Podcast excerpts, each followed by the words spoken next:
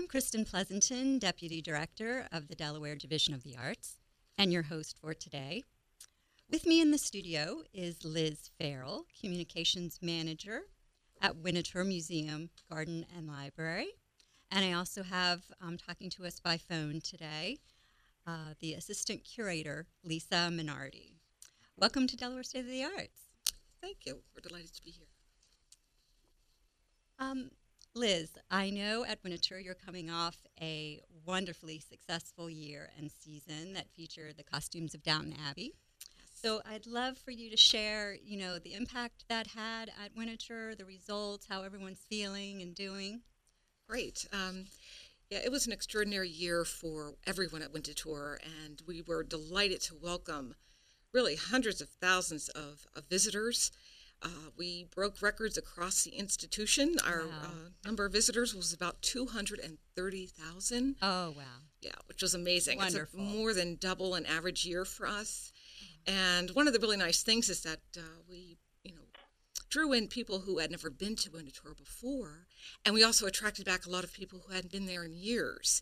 And so most people told us they would be coming back. Oh, great. And so we're very excited about that. We've got some wonderful programming in 2015.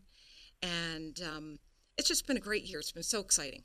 I'm sure. It must be really gratifying, too, for everyone involved the people that planned it, the, the volunteers that got to greet the crowds. I mean, it just must have been a wonderful experience all around. It absolutely was. And of course, the idea uh, emanated from Dr. David Roselle, director of Winterthur, um, who's a fan of the show, but also uh, was watching it one night and thought, you know, this is a wonderful parallel to Winterthur, uh, which is the American country estate equivalent to the Downton Abbey British uh, country estate of the time. Right. And so it was really a, a fabulous educational tool, and uh, as you say, just a really exciting experience for everyone. Definitely, and and a broad appeal, as you mentioned. Um, people came from all over, but um, I'll just tell you, three generations of my family came together: my son and my parents and myself. So we all wow. enjoyed it as well. Oh, so great, great. Um, so that was one of the the great things that's just happened, and we know that Winterthur has, has taken a break um, for about a month, and you're getting ready to reopen. That's correct. And you have a wonderful exhibit um, that will be on display when you open on March 1st. You want to talk about that a little bit? Yes, I sure would love to. And uh, we have with us here today Lisa Minardi, as you mentioned. Uh, Lisa is the curator for this very exciting exhibition uh, called A Colorful Folk Pennsylvania Germans and the uh, Art of Everyday Life. She is uh, also working with the uh, Philadelphia Museum of Art on a similar exhibition they're having, and also the um, Free Museum of, or the Free Library of Philadelphia. Uh, Lisa is a very renowned uh, expert in Pennsylvania German Fraktur, and we're ah. very uh, grateful to have her with us at Winterthur. We do share her expertise with others, and so okay. there's going to be a region wide celebration over the next year uh, with Philadelphia on Fraktur. But Winterthur uh, has a major new exhibition that she has uh, curated or is in the process of completing, and I'm sure she'd be very happy to tell us more. That sounds great. Lisa, can you tell us um, about the exhibit, sort of the scope, and um, what types of objects might be on display? Sure, absolutely. The um, exhibition will open on March 1st, and it's really been a, a, year or so in the making, but the, the ball got rolling early last year when uh, Winterthur announced the acquisition of uh, 121 Fraktur, which are decorated Germanic manuscripts and nearly 200 textiles from the estate of a man named Pastor Frederick S. Weiser, who was a really legendary collector and scholar of Pennsylvania German art. And it was one of the largest acquisitions in Winterthur's history. And so, you know, the idea started forming in my mind that it would be great to be able to put many of these new pieces on display in an exhibition and then with the exhibitions in Philadelphia, at the Art Museum, and the Free Library, it was just a, a great opportunity to have all of these things gel and really make the Delaware Valley a destination for people interested in, in folk art and Pennsylvania history. So the Winterthur exhibition is uh, a little bit different from the other two in that it's very uh, multimedia in terms of the objects that will be in it. There will be lots of the Fraktur, these decorated manuscripts, but there will also be a number of textiles, things like quilts and needlework, Uh, some clothing, for example, will be in it. Um, also, some fantastic furniture, some painted objects, a great inlaid clock, um, ironwork, redware pottery. It, it's really a, a broad brush look at the full gamut of Pennsylvania German folk art. Wow, that's exciting. Um, what is the um, the time frame that these pieces cover? The date range of the yes. objects? Yes. Um, there are pieces from the early 18th century, I would say, from as early as the 1740s. Uh, Wow. through the you know almost through the mid mid 1800s, the Civil War period, so a, a century or more. That's great. Um, can you also explain who exactly are the Pennsylvania Germans, and um, are they a group that has come from Pens- from Germany, settled in Pennsylvania? Are they bound by their religions or from their cultural heritage, or, or just explain who this um, population is? Sure, it, it's actually a fairly diverse group that's being referred to by this sort of umbrella term, Pennsylvania German, or or often popularly they're referred to as the Pennsylvania Dutch. Okay. Um, but Dutch was actually a um, a period term used in the 18th century to refer to German-speaking people. oh. Um, so, so Pennsylvania Dutch, Pennsylvania German, um, they were uh, immigrants from German-speaking Europe. There, there was no Germany the way we think of it today Okay. until 1871. Um, so they're coming from different regions. The vast majority, about 90%, are from, um, well, they're either of the Lutheran or the German Reformed faith, and most of them are coming from the Rhine River Valley region in southwestern Germany. Um, but the other groups, the other 10%, include the Amish and the Mennonites, who are mainly coming from Switzerland. Another group, the Moravians, coming from what's now the Czech Republic. And yet another group was the Schwenkfelders, who were from an area known as Silesia, uh, far eastern Germany, now part of Poland. Oh, okay. So this art form sort of um, was a, a common factor throughout these groups. Yeah, they all, you know, basically had this penchant for decorating everything. It would seem, you know, from their, you know, tiny forks and pincushions and things, all the way to, you know, their enormous barns. Think of with the the barn stars or so-called hex signs on them and weather vanes. Uh, you know, just an extraordinarily creative people. And there's there's certainly nuances within the different locales and religious traditions. Okay. But in general, there's this penchant for decorating everything. And in what parts of Pennsylvania did, did they settle? Hmm. They settled um, primarily in southwestern Pennsylvania, uh, beginning in 1683 when Germantown was founded uh, northwest of Philadelphia, but soon spreading elsewhere. Um, there's particular counties that are especially German. Uh, for example, when the first United States Census is taken in 1790, Berks County is about 85% German. Uh, Lancaster County, I think, is 75%. But even Chester County, which we think of as a, a very Quaker uh, place, had a very heavy German concentration in the northern part of the county. Oh, So they were sort of all over the, the southeastern region. And who is creating the artwork? Is it um, men, women? Um, are children involved? Who who are the artists? Hmm. Um, many different types of artists, and a lot of them are, you know, self self taught artists who don't have academic training. In terms of Fraktur, the decorated manuscripts, the majority of artists are schoolmasters. Uh, some of them are ministers, so they tend to be male artists. Um, until the 19th century, we see some female Fraktur artists, but they were the people who, first of all, they were literate, so they could produce these documents, and they had access to writing materials um, through their work. Uh, the needlework and quilts, of course, are made by young women and, and housewives. Um, and then there's professional cabinet makers and blacksmiths, potters who are working with local red clay to make the ceramics. Um, so there's people who did it as well as a, a full-time uh, professional occupation.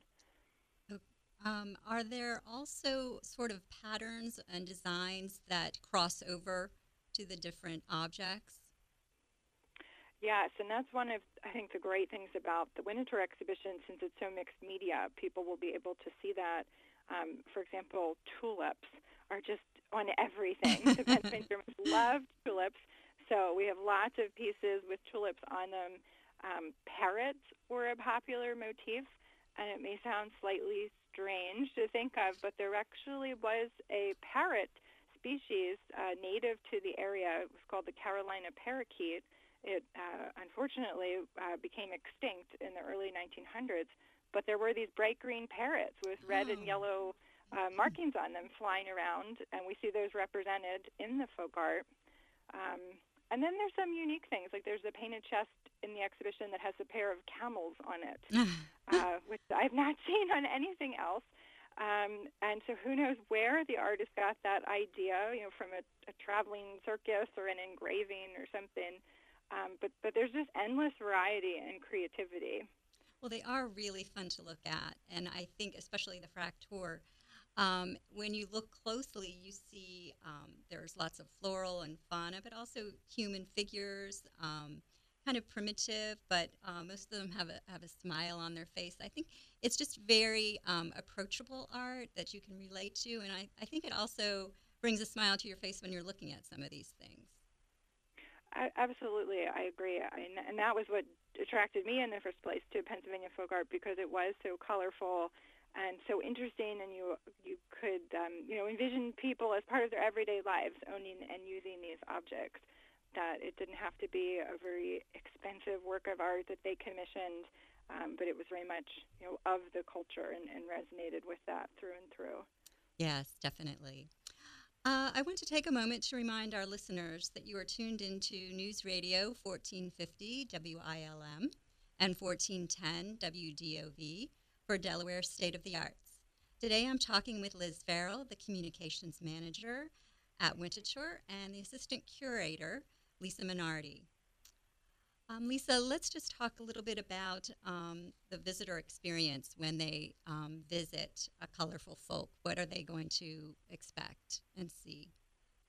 Sure. Well, it's in one of our main exhibition galleries, and so they will, uh, you know, when you walk in the galleries, they're going to see in the introduction this really amazing group of objects from a, a large painted wardrobe and uh, a painted chest with camels and flowers on it, weather vanes on the wall, a redware plate. You know, they'll be kind of confronted with the whole mixed media variety of objects in the exhibition. And then we've organized the show into um, five main sections. The first one is called Looking Closely, and it examines the pigments and the, the tools and materials used by Fraktur artists to make these decorated manuscripts. And then it also has a section on um, that I've called Revival, Survival, or Fraud.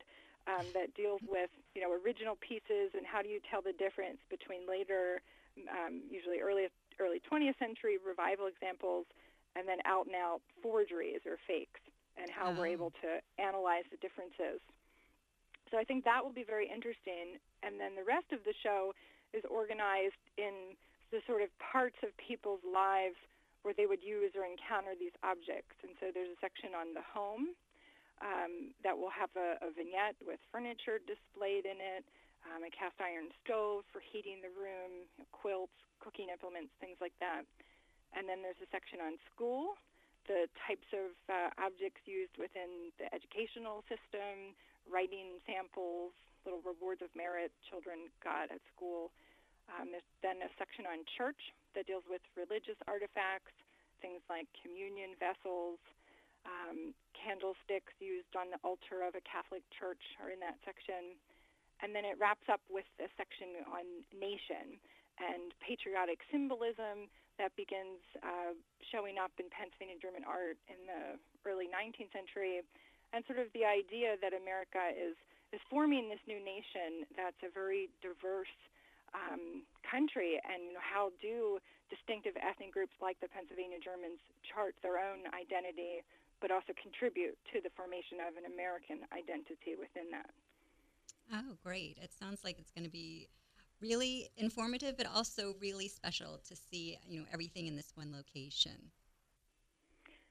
I think so. There really has not been a major exhibition of all sorts of uh, media within Pennsylvania German folk art really since 1982, 83, when Winterthur and the Philadelphia Museum of Art co-organized this huge traveling exhibition of Pennsylvania German art. And since then, there's been shows that focus on, say, just furniture or just Fraktur or, or other things. But this is an attempt to really give a comprehensive overview and you know put back together what all we've learned since that um, 1983 exhibition. Great, great. Uh, Liz, so how can um, the visitor find out more about potentially coming to see this ex- exhibit?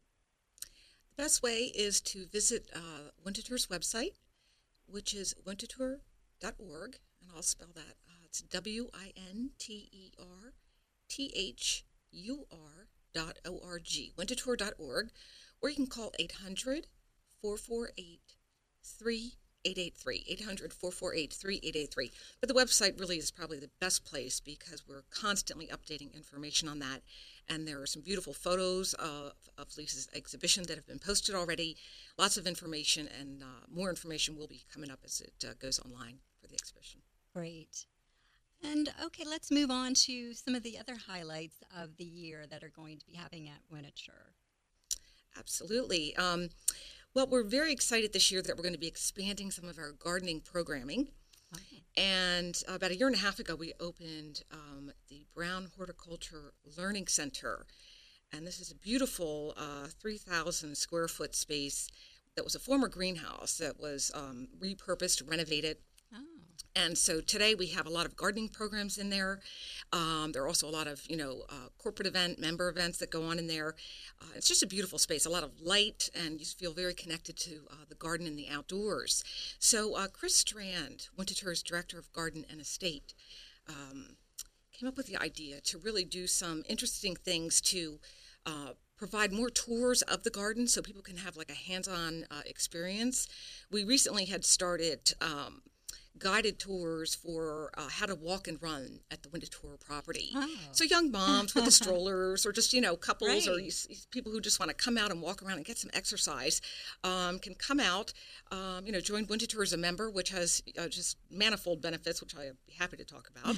um, but there are 10 miles of roadways and uh, walking trails at Winterthur. So one of the things that we'll be doing um, is uh, Chris uh, will be putting together new events in um, April and May. One is going to be our one will be our first ever daffodil days on April 18, and um, that will celebrate really the tradition of daffodils at Winterthur and just sort of their beauty, um, you know, as these eternal bulbs that return. And then in May, um, he is having just in time for Mother's Day on May 9 uh, an azaleas tour and that will go on all day long. And then we'll have another day uh, later that month that will focus on um, peonies. So um, these will give people an opportunity to come in, uh, connect with the garden, learn about it, walk and stroll, uh, and engage with a lot of the gardening staff. And they really love to share their information.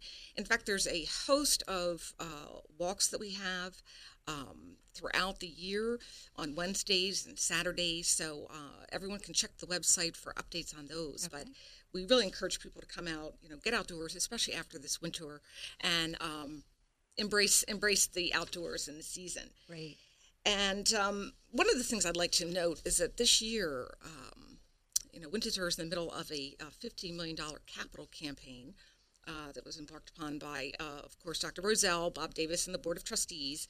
And uh, we were delighted that in uh, 2015 we were able to announce a new leadership position had been endowed, honoring Charles F. Hummel. And so this was uh, just done. It's a conservation post that's been named for the former senior deputy director. And that resulted from a federal challenge grant and 1.25 million raised by Winterthur. So, Wow. so that's exciting. Our conservation department is always very active, doing a lot of research. Right. Um, you know, we have folks involved with a lot of uh, antiquities restoration, the recent Picasso finding. Uh, we have people there involved with that.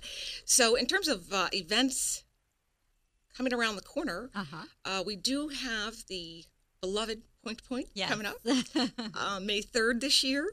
And we want to thank uh, Dogfish Head Brewing and Eats uh, for being uh, one of our sponsors. Oh, great. Um, and they recently uh, held a uh, kickoff uh, celebration uh, February 12th to help kind of get things rolling for the year.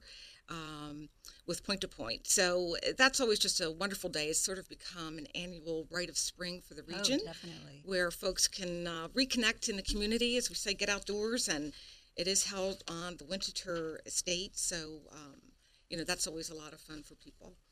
Um, we've uh, been featuring every year a bank to bend lecture as the spring season comes upon us. And so we'll be having that this year with uh, the head gardener from Middle, Middleton uh, Gardens in the UK. And um, oh gosh, we have the second Saturday garden walks, Wednesdays at Winterthur, lots of uh, workshops. Uh, one of the things uh, coming up um, in later in the year uh, will be our very popular, and this is only going into its third year, but it's called Truck and Tractor Day. Oh, And this was developed um, across the institution, but it really was a way to um, get you know young families, um, provide a day where we could you know put out farm equipment. We have hay rides. Um, we have folks there from the Winterthur Fire Department doing uh, demonstrations, and so it's it's a great way for you know we see a lot of like you know dads with their sons, their little boys coming out. And people tell Right. us there's not a whole lot to do with boys necessarily. Uh-huh. A lot of times it you know things tend to be geared more for girls, but this is this is for both. And and so uh, we had, gosh, I don't know if it was uh, 1,200, 1,300 people in the last year, and it just keeps growing every year. So oh, that's, that's fantastic. very very exciting. Um, and then of course, as we get into the fall, we have the Delaware Antique Show in November. And this past year, uh, we had Jessica Fellowes come as our keynote speaker. And of course, she's the niece of Julian Fellowes. Um, so we'll be continuing the fun all year. Lots of really great things. I'd encourage everyone to join. You you can come to uh, see Lisa's great exhibition for free. Uh, please go to our website, winterthur.org, or visit us on Facebook or Twitter, uh, Winterthur Muse. Uh, we're on YouTube, Pinterest, Flickr. Uh, please connect with us. Okay, well, thank you so much. We've come to the end of our time. So, Liz Farrell and Lisa Minardi of Winterthur, thanks so much for joining us today. Thank you for having us, Kristen. Thank you.